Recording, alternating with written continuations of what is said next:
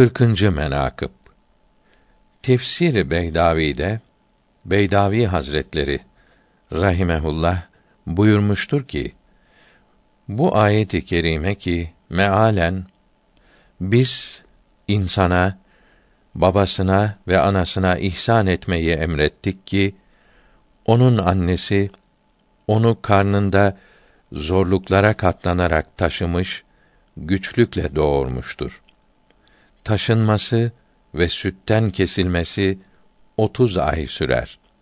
Sonunda erginlik çağına erince ve kırk yaşına varınca Rabbim bana ve anne ve babama verdiğin nimete şükretmemi ve benim hoşnut olacağım faydalı bir amel yapmamı nasip eyle.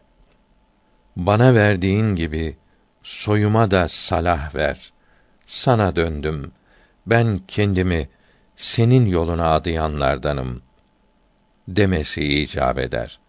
İşte işlediklerini en güzel şekilde kabul ettiğimiz ve kötülüklerini mağfiret ettiğimiz bu kimseler cennetlik olanlar ile beraberdir.